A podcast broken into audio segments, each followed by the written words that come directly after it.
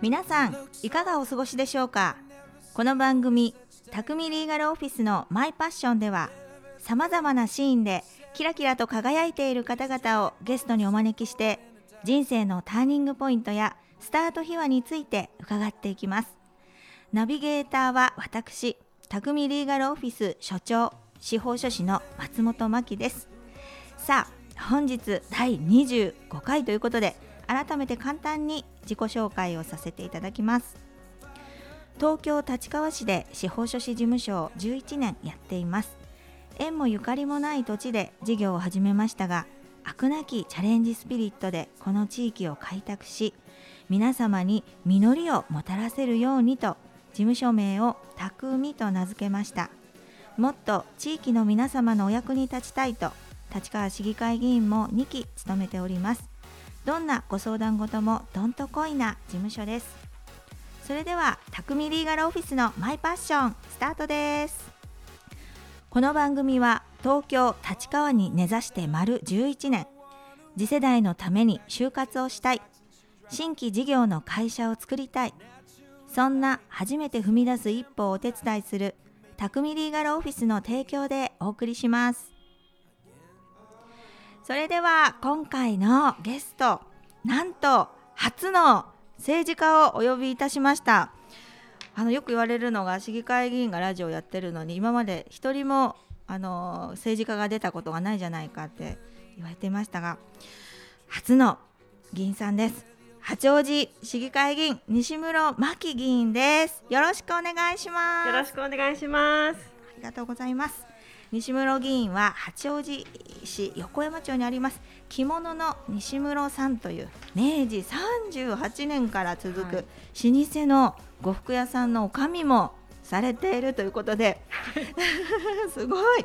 2019年から八王子市議会議員もされています。同じあのお近隣の地域で牧と牧なので、はい。同じ巻きつながりで。はい、はい。ありがとうございます。ずっと私は意識をしておりました 本当ですか？はい。ありがとうございます。それにあの議員以外にね呉服屋さんのおかみさんをあの、されてるっていうところではい。私も司法書士のお仕事もしてるし、はい。だからあのすごく親近感を勝手に私持ってたんですね。ありがとうございます。ありがとうございます。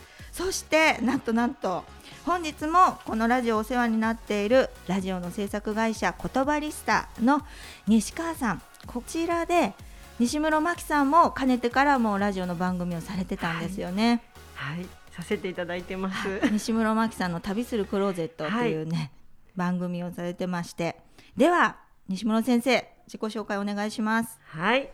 あのもうほとんど言っていただいたので そんなに自己紹介あれなんですけれどもはいあのご紹介いただきました、えー八王子市議会議員の西室真紀と申します。あのはい明治38年創業の着物の西室のえー4代目ですね。あ4代目の妻ということで嫁をさせていただきながら、えー子供4人育てております。立派 どうしてあの呉服屋さんの女将にまあ結婚したからなんでしょうけれども。そうですね。結婚してですね。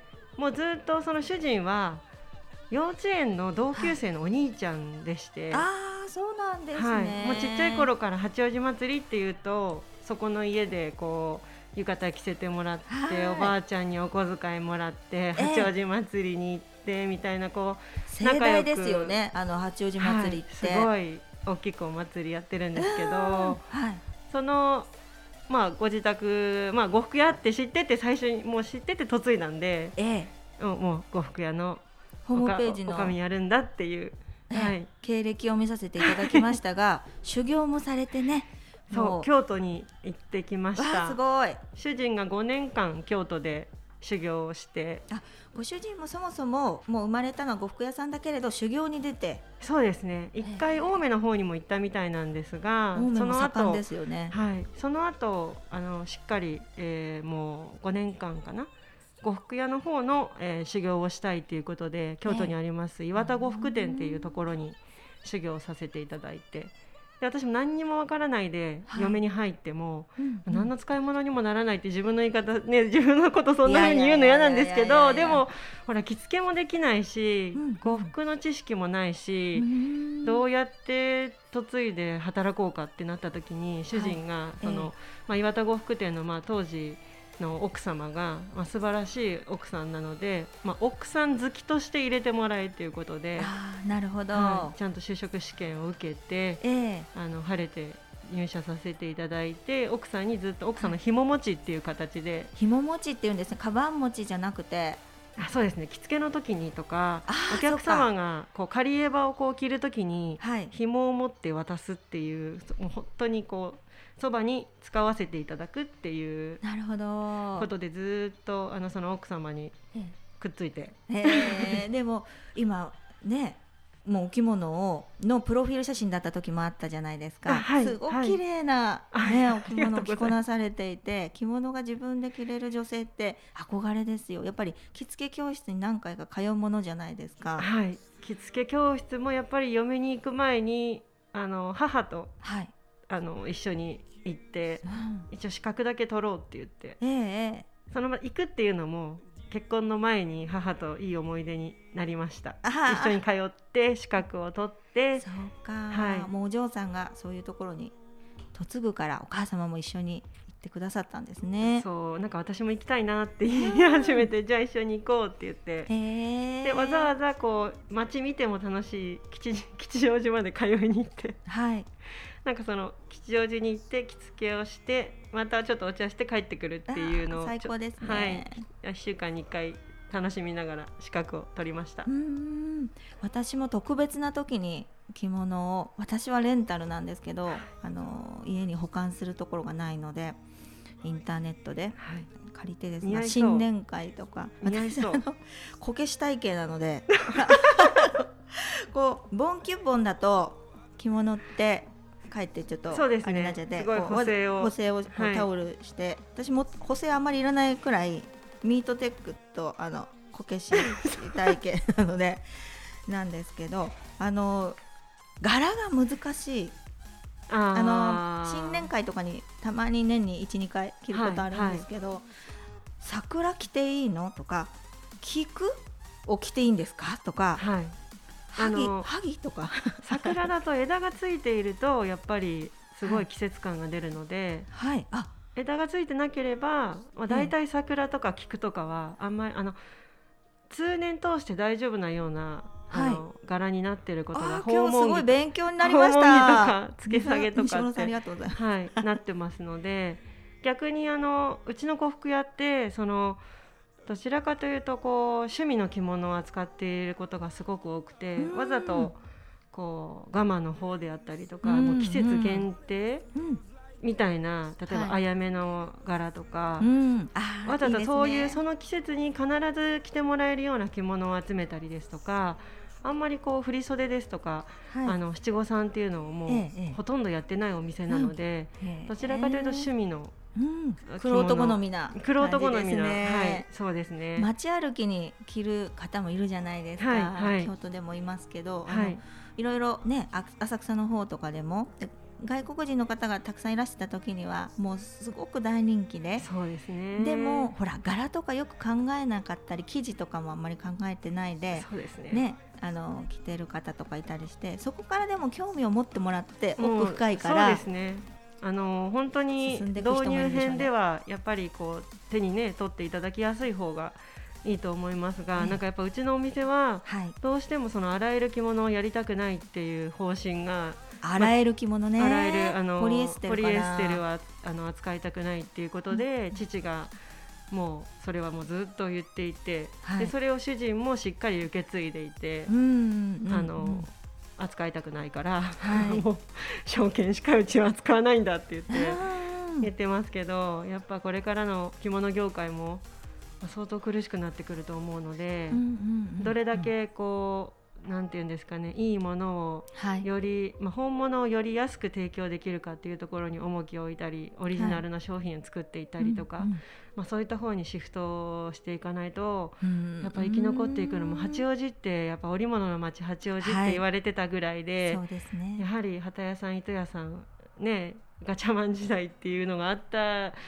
時代をこう通り越して今織物の町八王子っていうのが実際工場とかがもうほとんどないのにあどういうふうに言い続けていくのかっていうのも一つのうん。町工場のあのノコギリ屋根っていうのもどんどんなくなってきちゃってるしだそういった意味で何を伝承継承していったらいいのかっていうのをしっかりやっぱ自分も重きを置いてやっていきたいなと思ってこれからはあの、まあ、子供に対しての今お茶教室みたいなのを始めていてうん。父がお茶をやってたり、うちのあのお店の奥のところにあるお店っていうか画廊を1個持ってましてその画廊の奥に、あのお茶室も作りまして作ったんですね。そうなんですよ。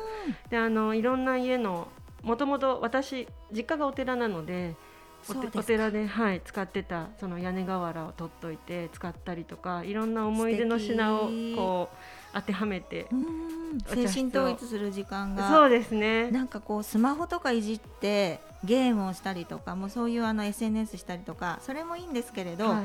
ふとあのそういうのを一回脱ぎ捨てて、はい。素の心で静かにお茶を立ててなんかこう一週間あったこと考えてみるとかそんな時間いいですね。はい。普及していきましょうよ。そう本当に。お忙しい方本当多いです。あそそれ看護で師さんとか。いらっしゃる方。あ今ね。はい、がやっぱりほっと一人ではい。こう無になってただただお茶を立てて誰かにそれをおもてなしするっていうのがすごい落ち着くみたいで。わかるだ からすごいあの忙しい中のこう一瞬をほっと、まあ、瞑想に近いって言ってましたね。なんか来てくださってる方は。でわざわざええ。そのために着物を着て、背筋がピリッとしてあの帯をキュッて結ぶと、はい。なんかスイッチが入りますね、はい。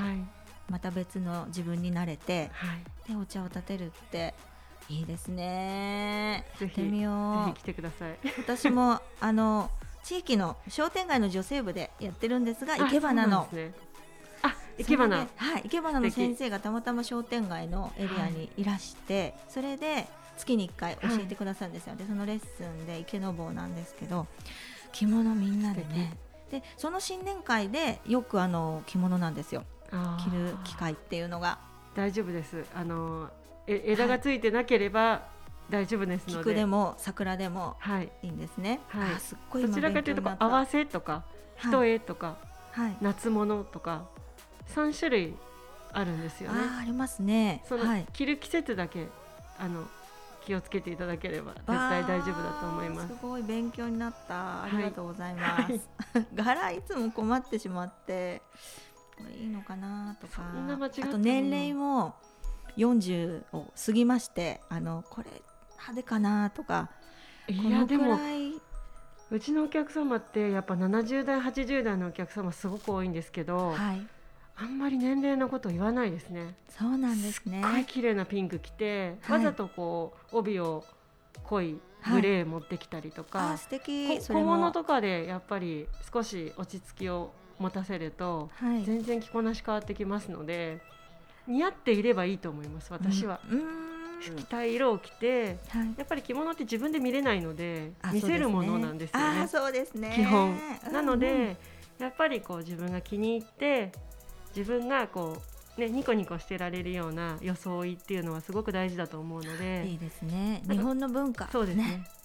こういうの着たいなって思ったらじゃあ小物どういうのを合わせたらはいこれが着れるかなっていうのをコーディネートを考えるのはすごく好きです。その前段階からも楽しい時間がねこれとこれ合わせてみると化学変化展っていうかあの一見合わないかなと思っても合わせてみたらあ合うとか思った示会そうなんですよ。時とか。その色合わせはい。決ま楽しい決まっちゃって出来上がる時よりやっぱこう選んでる段階が楽しいですね。ねえ、はい、そうですね。はい、意外だったのがやっぱり緑の着物をはい。貸していただいたんですけど、そのお花の会のはい、方にそこに赤を合わせてみたら、はい。えおかしくなるんじゃないかなクリスマスカラーみたいになるんじゃないかなと思ったんですけどすごくあのいい感じにまとまりまして。お顔立ちがはっきりしてるからね。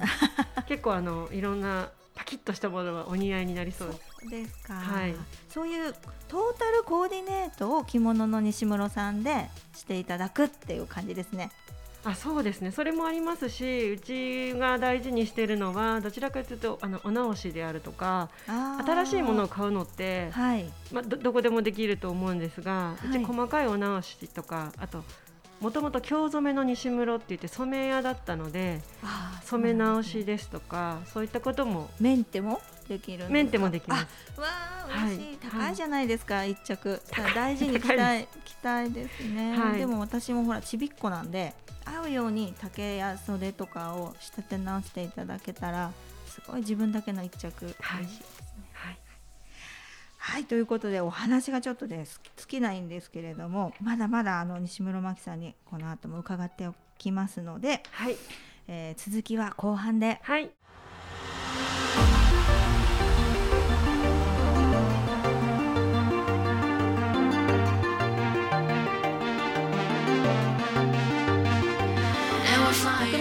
フィスのマイパッション。改めましてナビゲーター松本真希がゲストに八王子市議会議員そして着物の西室おかみ西室真希さんをお招きして後半もお届けしてまいります。西室真希さん、えー前半でいろいろお話を伺いましたけれども後半ではどうして市議会議員になりましたか？ということを伺ってもよろしいですか？はい。キッズカフェ？おもちゃカフェダットッチっていうキッズカフェをやっていたんですね、はい。でキッズカフェをしているとなんか当時今はこうなんだご飯食べるところにキッズスペースあってっていうのが当たり前だったんですけど、はい。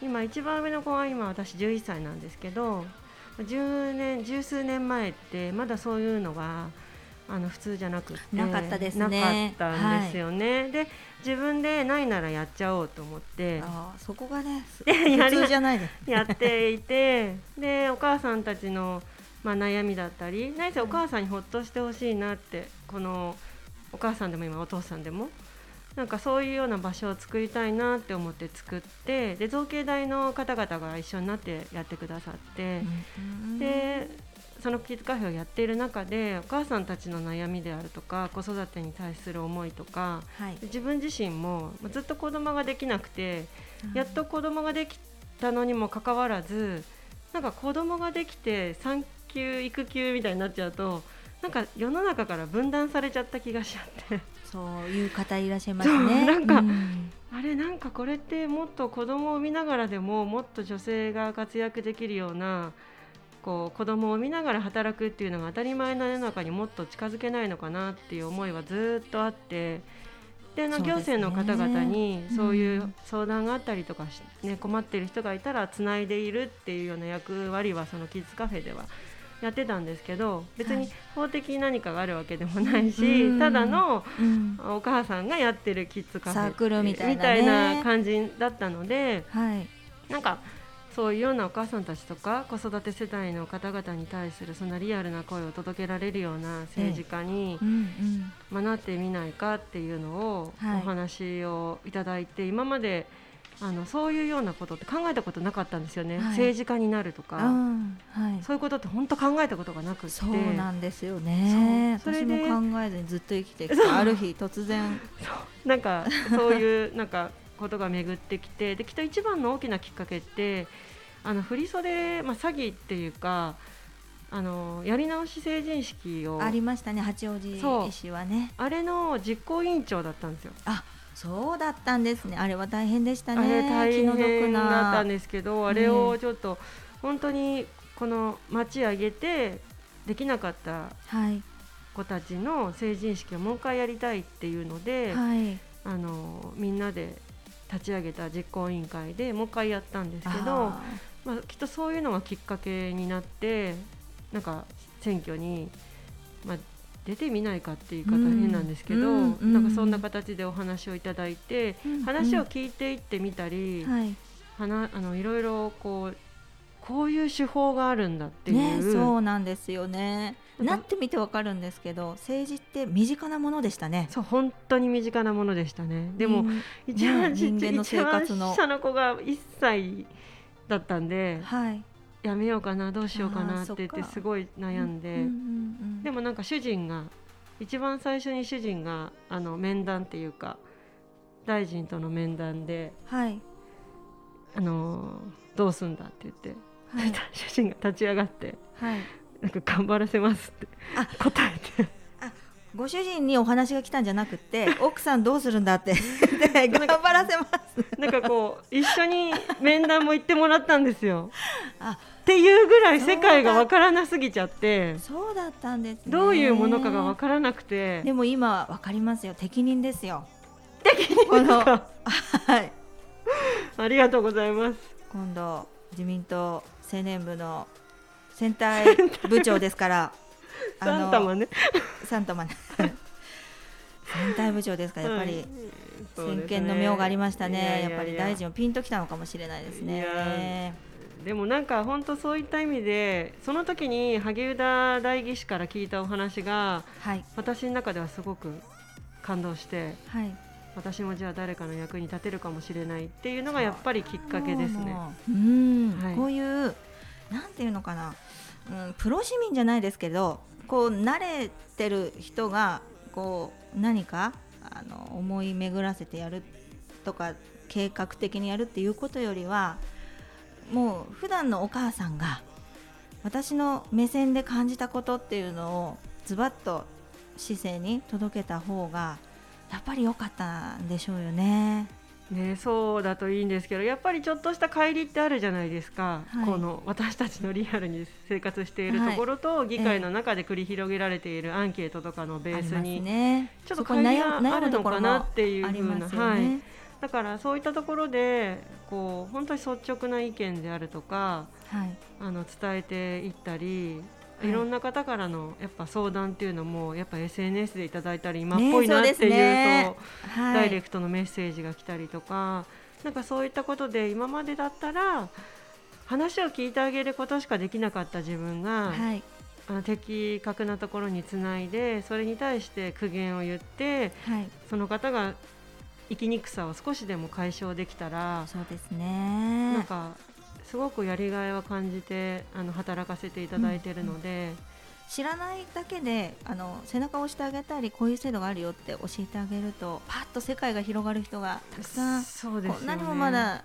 市内に眠ってたんだなと思ってやりがいをその時ね感じますよね。はい、すごい感じます。なんかあと自分の声が本当にあの税あの予算税金っていうかね予算がついて制度として動き出した時とか、はいやっててよかったなって思いますよね。もう2期ですもんね、先輩だから。なんか毎日でもわからないことだらけで。はい、勉強勉強です。そうですね。専門分野になればなるほど勉強ですよね。ね。本当。奥が深くてやってもはいやってもキリがない、深すぎて。ね。はい。だからこそね楽しいんですけどね、はい、やっぱり女性議員、まあ、駅に立ったりあと、えー生活の困りごとだけではなくて国政や都政とかの大きなうねりの中で、はい、そういうところでの見解を求められたりとかはい、自分の立ち位置を明確にしなくてはいけないっていう時もあるじゃないですか。はい、でそういう時にあのやっぱり違う意見の方が出てきてしまったりあの反対意見反感を持ってしまわれる方もいたりして私はそういうところにすごく最初悩みましてはい、やっぱり司法書士事務所の方を先にやっていたのであーそうですよね。そこでお客様があのやっぱりあの離れていった方もいらっしゃるし逆にあの応援してるって言って来てくださった方もいるしはい、あのいろいろな複雑な思いがしますよね。そうですね。やっぱ政治の色がつくとかって皆さんよく言いますけど、私たちね、所属している党が党でやはり大きい党なので。あの商売屋なのでうちも商業のねあの呉服屋をやっている中で、はいお客様からもやっぱりね来なくなっちゃう方も中にはいらっしゃったり、そういうところががね辛いですよねと。って思うんですけど、はい。しっかり私がどういう動きをしていてどういう考えを持ってどういう発言をしているのかっていうのをこう、まあ、見ていただけるようなきっかけがあればはい。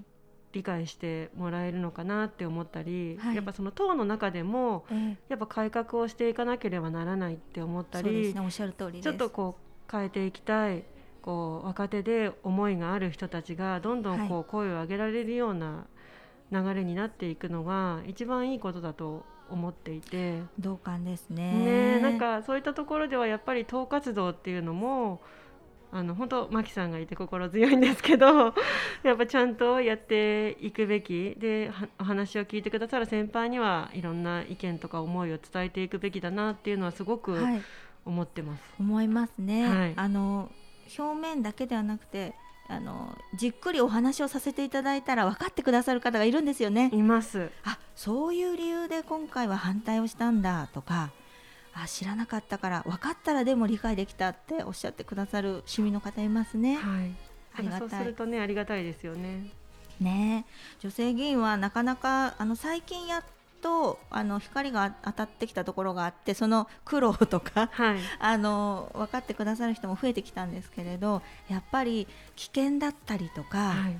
あの女性議員ならではのねえこういうこともとかっていうこともたまにありますよあね。りますね。やっぱりどうしても怖い思いはしてますよね。ねたたまにしますよ人前にね立。ったりとか、はい。お話ししたりっていう時に。どうでした？西村さん一番最初に駅前でマイクを握った時って何のお話しました？私話せなかった。私も話せなくて 自分の名前を名前を連言うだけ。呼でしたそうですよね、はい。あの西室真希ですって言って。候補者の松本真希です、はいそれだけ言っていればいいからって言われて。であの行ってらっしゃいませ。ああそうですね。ずっとそれを言い続けて何の選挙出んの？って言われて。ね市議会議員選挙です。市議会議員選挙ですよって。本当にでもそれがずっとでしたね。まず名前を覚えてもらうところからスタートしなきゃって言ですね。って、もう少し喋った方がいいんじゃないかって言われて。はいあのやっぱ選対というか講演会の皆様に本当に私は助けられて生きているというか、まあ、はい生かされているというか、講演会ありがたいですね。講演会ありがたいです。家族のようだと思い始めますよね。うん家族家族だって。家族です。なんかもう。お父さんの人もいてお母さんの人もいて。みんな、ね、本当にそうです、はいそうなんですよ。講演会長とか選対本部長とかも本当に家族ぐるみにあの仲良くさせていただいているので、ね時には叱っていただいたり、はい。あの褒めていただいたり、はい。ねありがたいですもう本ね当ありがたい存在です。ありがとうございます。ねお子様4人いらっしゃってあ4人いもうます日々のルーティンってどんな感じですか？もう議会がある時なんかもうめちゃくちゃ忙しくないですか？め質問を夜作っめちゃくちゃてとか忙しいですね。あの一緒に寝かしつけで寝ちゃうんですよね。私ってどうしても早く。で子供たちを寝かしつけて、はい2時半ぐらいに起きて、おおで原稿を作って、はいで1回2時半から4時半ぐらいまで原稿を作ったりとか何か自分のことをやって、はいで少しね少し寝るんですよね。はい30分でも。そうするとちょっとまた朝だっていうこはい。うギアが入るんで。えそれで5時半ぐらいに長男が起きてくるのでえうん。そこに合わせてちょっと長男と起きてで全然原稿が間に合わない時ははい「あ全然終わってない」って言って 子供にはい。えちょっとやらせてって言ってで子供が出ていく8はい。時ちょっと前ぐらいまではい。もうおおお母さん業をして。スーパーママですよ本 スーパーママじゃないスーパーママですよね家がもうめっちゃくちゃな時あります。私子供いないけれど家がめっちゃくちゃな時があります。本当に今もう今あの議会中本当にこうもう家族のみんなに。今議会中なのに来てくださいました。あえりがとうございます。ごめんねって汚くて。でもねもうその生活のすべてが質問に生きてきませんか？そうですね。ね。もうはいあんまり自分事として発言するのもって思うんですけどでもやっぱり思いが入っちゃいますね。私一回注意されたことあるんですよ1期目の時に。あんまり自分のことばっかり質問しすぎだよって。でもあー。1期目ってもうそうじゃないですか。そうですね。だし選んでくださった方もそれを期待して選んでくれてるんじゃないかなって途中から思い始めて、はい。もう今はもう恥ずかしげもなく自分事ばっかり話してますでも選んでいただいた方、まあ、市民の方々がどういう思いでいるのかっていうことに関しては常にアンテナを高くして、そうですね、はい、発言しなきゃだめですよねやっぱりね。そうですね、はい。議員ならではのいろいろお話をね牧さんと今後も相談させていただきたいな。はい、よろしくお願いします。お願いします。西村さんこうねもうスーパーママなんですけどこの先こう夢みたいななんか今夢やりたいこととかありますか？私あの八王子に週1回は行くのであそうなんですか？多い時だ。そうですね。でも八王子イチョウライオンズクラブに所属してますのでね。いつも西村真紀さんの看板をはい。横目で見ながら、八王子エルシーに通ってますので、はい。ここで例会が月2回と、はい。理事会が月1回とはい。ありまして。そうなんですね。はい。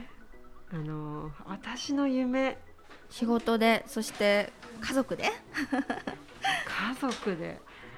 なんかやっぱりこういう仕事してるなのかこうやっぱ年取ったのかなんかわからないですけどこう平穏な日々っていうのがどれだけ幸せなことかっていうのを最近すごく身に染みて感じていてそうですね。何か大きなはい。何かを求めるよりはい。この穏やかでなんていうことのない幸せを感じながら生きていられるっていう日々の生活に対してはい。どうこう幸せを感じていけるかっていうのを突き詰めていきたいなっていうのは私生活は思っていてはい。仕事の面ではなんか私今発達障害系のことでいろいろ自分自身も勉強させていただいたうりあの病院の方々とかとい。ろいろお話をさせていただいたり、はい。八王子にこう発達障害の専門の窓口みたいな総合相談の窓口みたいなのがこうやっぱり設置できたら5080問題であるとか、引きこもりであるとか、まあ、そういったことごとさまざまな働きにくさだったりとか、はい。そういう原因が全部今発達障害から来てるんじゃないかみたいなこともあるので、ね。やっぱそういった原因の一つになってるのであればそういったことに対してあの力を入れて政策としてあの八王子舵切ってくれていったらいいなっていう思いで今、うん。仕事の方でははい。そういったことを頑張りたいとご思ってます。関心がある分野がはい。はい。発達障害ね、はい。そうですね。今切実なね問題ですよね。そうですね。8050から今度、えー、9060になるんじゃないかとかってなりますよねきっと、ね。人生やっぱ100年時代で皆さん長生きになってきているからこそのいろいろなことも出てくると思いますので。ですね、はい、えーお勉強が、ね、研究されてるということですね、はい、まあ、あと先ほど前半の方でああ前段の方であった平穏な日々がいかにありがたいか そう。思いますね。本当そう思います。やっぱりロシア連邦がウクライナ軍事侵攻、本当に、ね、この21世紀の時代で力ずくで何かを自分の思い通りにさせようとするっていうことがいかにダサいか古臭いか。そしてたくさんの子どもたちが被害に遭ってるじゃないですか、はい。家族がば、うん。もうバラバラになってしまはい、うもう本当に切ないですね。本当に切ないでですね。我が国でそういったことをどうしても起こす悲劇はあの避けたい。起きないようにしたい、どうしたらいいかなって思いますよ本当にね。そう思います。だからやっぱり子どもたちって未来の宝物であってこれから社会を担っていく世の中を担っていく子どもたちにやっぱり戦争っていうものは絶対しちゃいけないんだっていうことを当たり前のことなんですけれども、はい、日本っていうものもこういうことをあや過ちといいますかこういう戦争っていうものを犯していてはい、こういう歴史があってだからもう日本は戦争しないって決めたんだよっていう、うん。分かりやすく教えてあげてはい、もう絶対子供からあの戦争をなくすには絶対子供からだと思うんですよね。ね。教育ってすごく大事だと思うので。今どんどんせ戦争経験した世代があの亡くなっていって、ね。語り部としてもそういなくなって。いらっしゃらなくなってきているのではい、どういうふうに語り継いでいくのかそういったことも親としてもそうだし政治家としてもどういうふうに世の中に伝えていくべきなのかっていうのはしっかり考えていかなければいけないなって思ってます。はい、はい、ありがとうございます。ということで今回のゲストは八王子市議会議員そして着物の西室おかみ西室真紀さんでした。ありがとうございましたあり。がとうございました。はい、あっという間にエンディングのお時間です。えー、今日西室真紀さんと念願のね対談がお話ができたんですけれどもあの西室さんお着物のねあのお髪をされてますあの老舗の髪です。やっぱり平和だからこそ日本の文化が伝えられたりあの人が交流して絆を深めてそういったあの文化が発達していく伝承されていくんだなって。何よりも平和が大事だなって。それにはあの新しい時代若手のこうした志が同じ共感できる議員であの一緒に手を取り合って八王子市とそして立川市とより良くなっていったらいいなと思った次第です。さあそれではまた次回お会いしましょう素敵な一日をこの番組は地域に根ざして丸11年初めて踏み出す一歩をお手伝い心の中に秘めていたものをいざ行動に移す時ぜひ匠リーガルオフィスを以上の提供でお送りしました。